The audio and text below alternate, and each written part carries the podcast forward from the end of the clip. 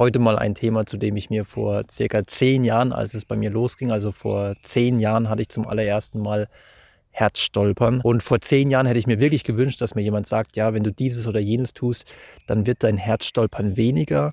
Und ich hätte mir auch gewünscht, dass mir jemand sagt, ja, was mache ich denn mit der ganzen Angst, die ich habe? Ja. Erstmal vorweg für alle, die das vielleicht gar nicht kennen, aber vielleicht trotzdem selber Herzstolpern haben, aber es gar nicht merken. Das ist nämlich der erste oder die erste wichtige Erkenntnis, die ich damals gerne gehabt hätte, dass es sowieso ganz viele Menschen haben.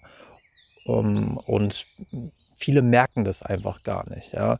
Und die zweite wichtige Erkenntnis, es ist in sehr, sehr, sehr vielen Fällen absolut harmlos. Also das kann man auch auf der Seite der Deutschen Herzstiftung nachlesen. Extrasystolen sind in den allermeisten Fällen harmlos. Natürlich muss man es ärztlich abklären lassen. Ähm, man sollte Langzeit-EKG machen, Belastungs-EKG, äh, Ultraschall etc. All das habe ich damals machen lassen und es kam im Grunde nichts bei raus. Natürlich kann man nie eine absolute Gewissheit haben, ähm, äh, aber bei mir war es zumindest so, dass, es, dass die Ärzte nichts gefunden haben. Nichtsdestotrotz waren die Besuche bei den Ärzten nicht so erfreulich. Also zu, vor allem der allererste Arzt hat mir wahnsinnige Angst gemacht, weil er gesagt hat, oh, das ist wirklich äh, sehr bedenklich. Und ähm, auch letzte Woche ist gerade erst jemand auf dem Fußballplatz zusammengeklappt und war einfach tot. Und dann stellt euch vor, ihr sitzt da drin beim Arzt und denkt, ach du Scheiße. Ja, also okay, dann sollte ich ab jetzt vielleicht mich besonders schonen, sollte vielleicht nicht mehr irgendwie so viel Sport machen. Auch das habe ich gemacht damals, war ähm, wahrscheinlich ein Fehler, weil ich das Gefühl hatte, dass es danach sogar ein bisschen schlimmer geworden ist. Und vor allem ist man dann sehr, sehr fokussiert auf sein Herzstolpern. Aber nicht alle Ärzte waren so, wie soll ich sagen, so unglücklich in ihrer Wortwahl. Ähm, aber was mich schon auch bis heute ein bisschen ärgert, ist, dass sie mir nie den wichtigen Hinweis gegeben haben, mit dem ich mein Herzstolpern auf jeden Fall maßgeblich beeinflussen kann. Und das ist nämlich das Thema Schlaf. Also ich habe, ihr kennt mich, ich bin, ich gehe an so Sachen sehr wissenschaftlich ran. Ich habe viele, viele Studien gelesen zu dem Thema und ich habe meinen eigenen Fall sehr genau beobachtet, habe genau quasi auch teilweise Buch geführt, an welchen Tagen die, das Herzstolpern stärker ist und an welchen Tagen nicht. Und da kam relativ eindeutig raus, dass es besonders dann problematisch ist, wenn ich schlecht schlafe. Ja, also es gab eine Zeit, wo ich wirklich sehr schlecht geschlafen habe, weil ich viel gearbeitet habe. Ähm, und wir haben auch eine Zeit lang in, im Zentrum der Stadt gewohnt, wo teilweise halt WG-Partys in unmittelbarer Nähe waren und ja, der Straßenlärm von irgendwelchen Festen und so war sehr laut. Und im Sommer mussten wir dann bei all dem Lärm die Fenster aufmachen, weil es einfach zu heiß wurde, war eine Dachgeschosswohnung. Und ja, das sind alles so Faktoren, die dazu beigetragen haben, dass ich oft sehr schlecht geschlafen habe. Aber keiner der Ärzte, mit denen ich gesprochen habe, ja, wirklich keiner der Ärzte hat mir gesagt, hey, Schlaf ist ein Thema. Guck mal auf deine Schlafhygiene, vielleicht kannst du da was verbessern. Und das muss ich ganz ehrlich sagen, ärgert mich bis heute, weil dann hätte ich schon viel früher intervenieren können. Weil, wie gesagt, in vielen Studien konnte man das finden. Es gibt zum Beispiel eine Studie mit Krankenschwestern, die auf einer Notfallstation gearbeitet haben und, und diejenigen, die durch diesen gestörten Schlaf besonders häufig über Schlafprobleme berichtet haben, bei denen war die Wahrscheinlichkeit, dass sie solche Palpitationen hatten, also solche Herzstolperer, sowas, was man in der Brust wirklich stark merkt, ähm, bei denen war das um das Vierfache erhöht. Und auch in anderen Studien kann man beobachten, dass Schlaf wirklich ein äh, sehr großer Faktor ist. Es gibt zum Beispiel auch eine ja, mittlerweile schon relativ alte Studie mit relativ wenig Versuchspersonen, aber in der konnte man auch beobachten, dass im Schlaf prinzipiell die ähm, Extrasystolen deutlich zurückgehen. Also im Vergleich zum Wachzustand gibt es dreimal weniger, im Durchschnitt so circa dreimal weniger Extrasystolen im Schlafzustand. Jetzt könnte man daraus den Schluss ziehen, okay, also dann muss ich mich ja besonders viel schonen, ich muss mir viel Schlaf gönnen und am besten vielleicht nichts machen, was meinen Puls hochtreibt, am besten keinen Sport machen. Das wäre aber auch ein komplett falscher Schluss, weil in der gleichen Studie konnte man auch beobachten, dass wenn man Sport macht, natürlich gibt es am Anfang so eine kleine Phase, wo es mehr Extrasystolen gibt und das ist auch etwas, was ich häufig beobachte bei mir, wenn ich dann joggen gehe, dann ist es in den ersten fünf bis zehn Minuten, dann merke ich, oh, jetzt ist es gerade wirklich schlimm. Also ich merke dann andauernd, dass da irgendwelche Extrasystolen kommen. Ist auch wirklich nervig, muss ich zugeben. Aber wenn man über diese ersten Minuten hinauskommt, dann wird es erstaunlicherweise besser. Ja, also dann gibt es am Ende des Joggens, habe ich gar keine Extrasystolen mehr in der Regel.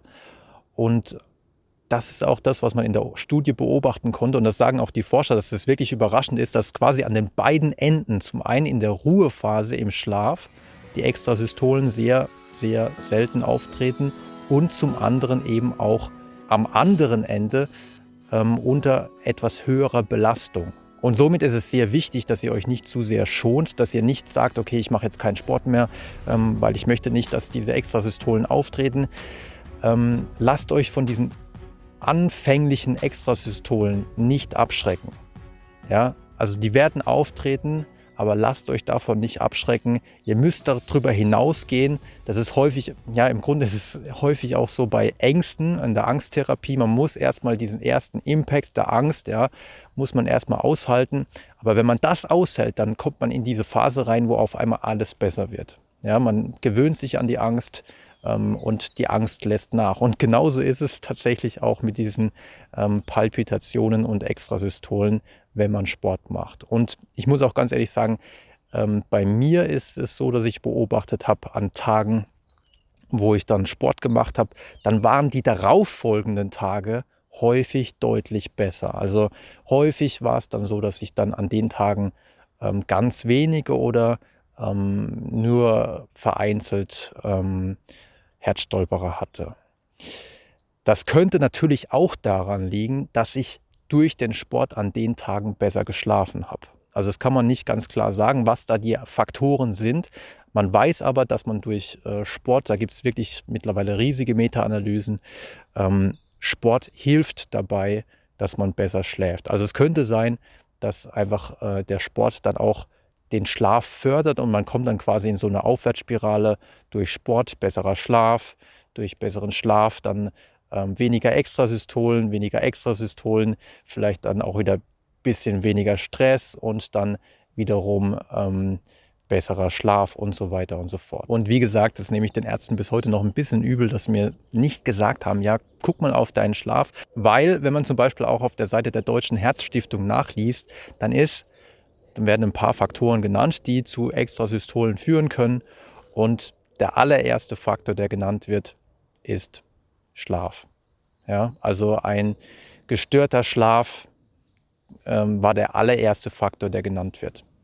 Weitere Faktoren, Stress, ja, manch, manchmal können auch Stimulantien dazu führen, dass das Herz so ein bisschen aus dem Rhythmus rauskommt. Also man sollte auf jeden Fall vorsichtig sein mit äh, zu viel Kaffee oder ähm, mit Amphetaminen oder was auch immer. Ja? Also seid da ein bisschen vorsichtig mit solchen Sachen und fordert es jetzt nicht irgendwie gezielt heraus. Und wie gesagt, ich habe wirklich viele Studien zu dem Thema gelesen. Ähm, Schlaf war da auf jeden Fall eines der Hauptthemen. Man kann zum Beispiel auch beobachten, dass wenn Leute viel Albträume haben, dass sie dann auch eher Arrhythmien des Herzens haben. Also dann kann auch eher mal eine Tachykardie auftauchen, also dass man über längeren Zeitraum einen erhöhten Puls hat. Andere Dinge, die ich noch gefunden habe, war, dass zum Beispiel in einer Stunde Zitronenmelisse geholfen hatte. Ähm, da gingen dann wirklich auch die Palpitationen zurück und auch zusätzlich die Angst ging zurück in der Studie, wobei ich sagen muss, es war eine Studie, die im Iran durchgeführt wurde. Da bin ich immer ein bisschen vorsichtiger. Da gibt es erstaunlich viele Positivergebnisse ähm, aus der Region. Und eine Spur, wo ich aus meiner eigenen Beobachtung, da könnt ihr mir vielleicht mal drunter schreiben, ob ihr sowas ähnliches, wenn ihr Extrasystolen habt, ob ihr sowas ähnliches beobachtet habt bei euch. Eine Spur ist vielleicht auch noch ab und zu Verspannungen im Rücken.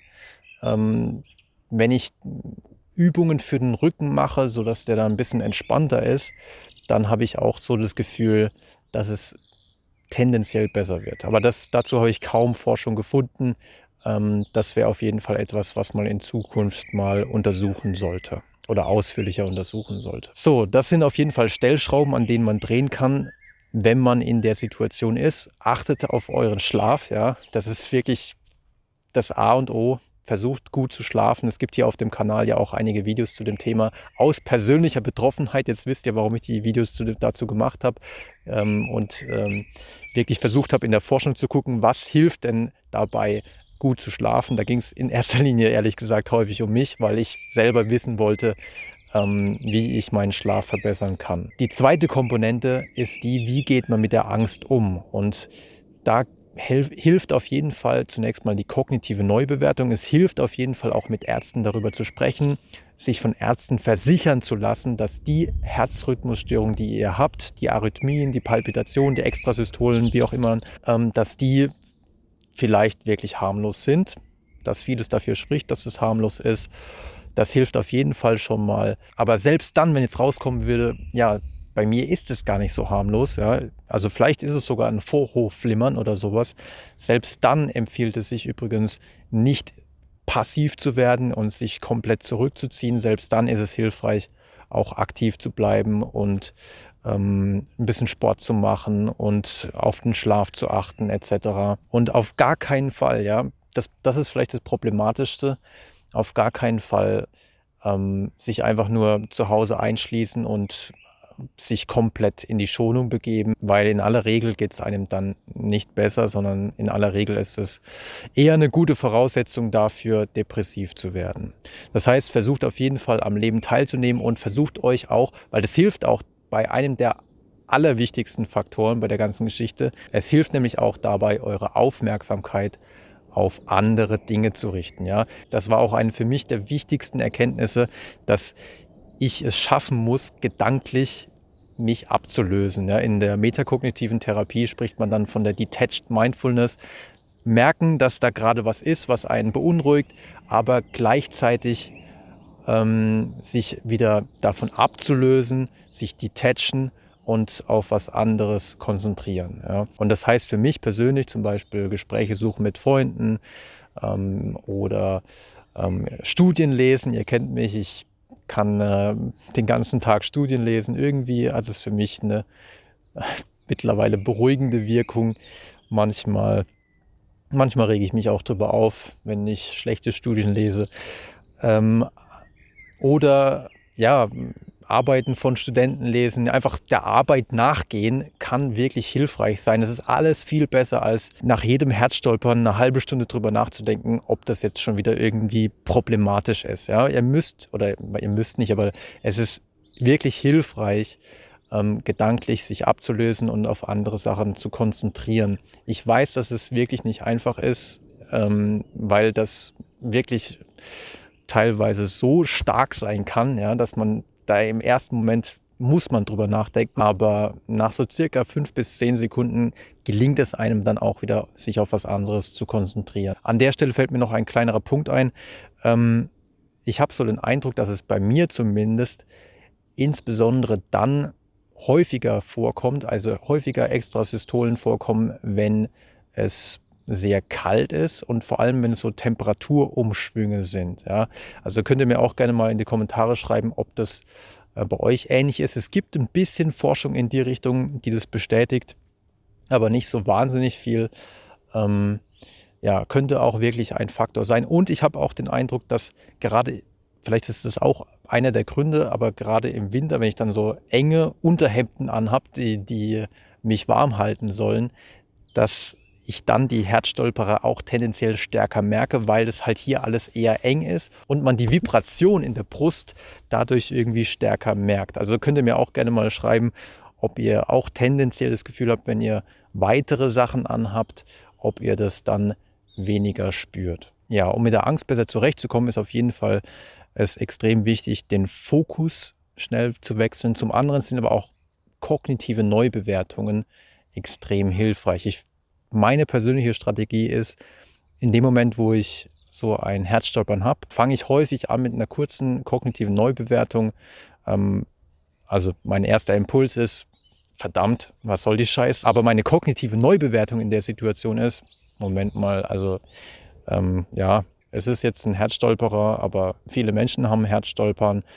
Ähm, viele merken es nicht und in den allermeisten Fällen ist es wirklich harmlos. Du warst bei so vielen Ärzten, die haben es abgeklärt, ist alles gut. Wenn ich das dann so neu bewertet habe, dann fällt es mir auch in der Regel leichter, mich auf was anderes zu konzentrieren. Also ich habe so eine Kombination aus zum einen kognitiver Neubewertung und dann dem Aufmerksamkeit switchen. Ich kann mir auch vorstellen, dass der eine oder die andere sagt, ja, das mit dem Aufmerksamkeit switchen, ich komme da gerade nicht weg. Ja, und ich kann mir auch gar nicht vorstellen, dass ich das kann, dass ich das überhaupt ausblenden kann. Kann ich absolut nachvollziehen. Was mir auch geholfen hat diesbezüglich sind Übungen aus der metakognitiven Therapie, zum Beispiel die Attention Training Technik, bei der man sich auf unterschiedliche Geräusche in der Umgebung konzentriert und immer mal wieder die Aufmerksamkeit switcht von einem Geräusch zum anderen. Es geht dann noch ein bisschen weiter in Richtung geteilte Aufmerksamkeit und so weiter und so fort. Aber wenn ihr zum Beispiel mal in so einer Umgebung seid, wie jetzt hier in einem Wald, aber ihr könnt es eigentlich überall machen, weil überall findet man unterschiedliche Geräusche und dann könnt ihr euch äh, mal hinsetzen und eure Augen schließen und mal hören, was für Umgebungsgeräusche es gibt. Und dann könnt ihr euch sagen, okay, ich konzentriere mich jetzt für die nächsten 15 Sekunden mal nur auf das Vogelgezwitscher.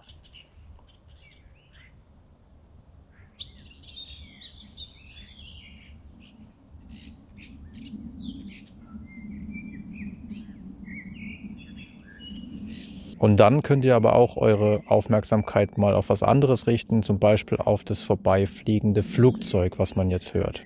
Und dann bleibt auch wirklich nur bei diesem Flugzeug und diesem Geräusch.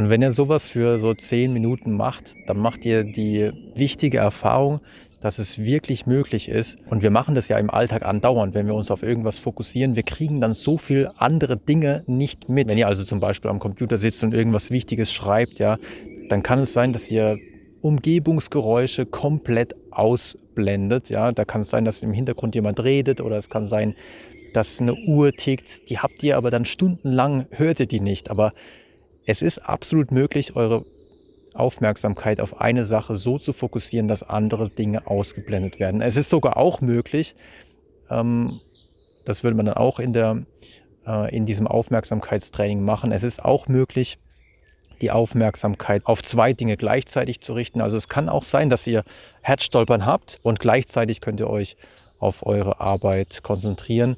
Solche Übungen sind wirklich sehr hilfreich um sich klarzumachen, eigentlich bin ich derjenige, der entscheiden kann, worauf ich mich konzentriere. Ich weiß, das Video ist mal wieder sehr lang geworden, aber es ist wirklich ein Thema, was mir sehr am Herzen liegt, was mich auch wirklich sehr beeinflusst hat. Und wie gesagt, zehn Jahre lang habe ich das jetzt schon.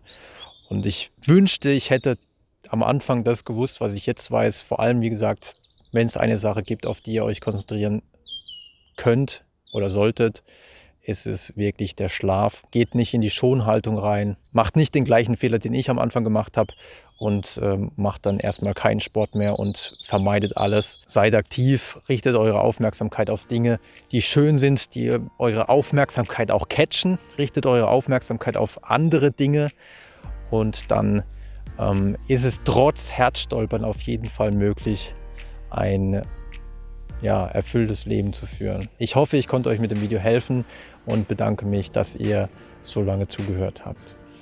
Das war's für heute und vielleicht sehen wir uns ja beim nächsten Mal wieder.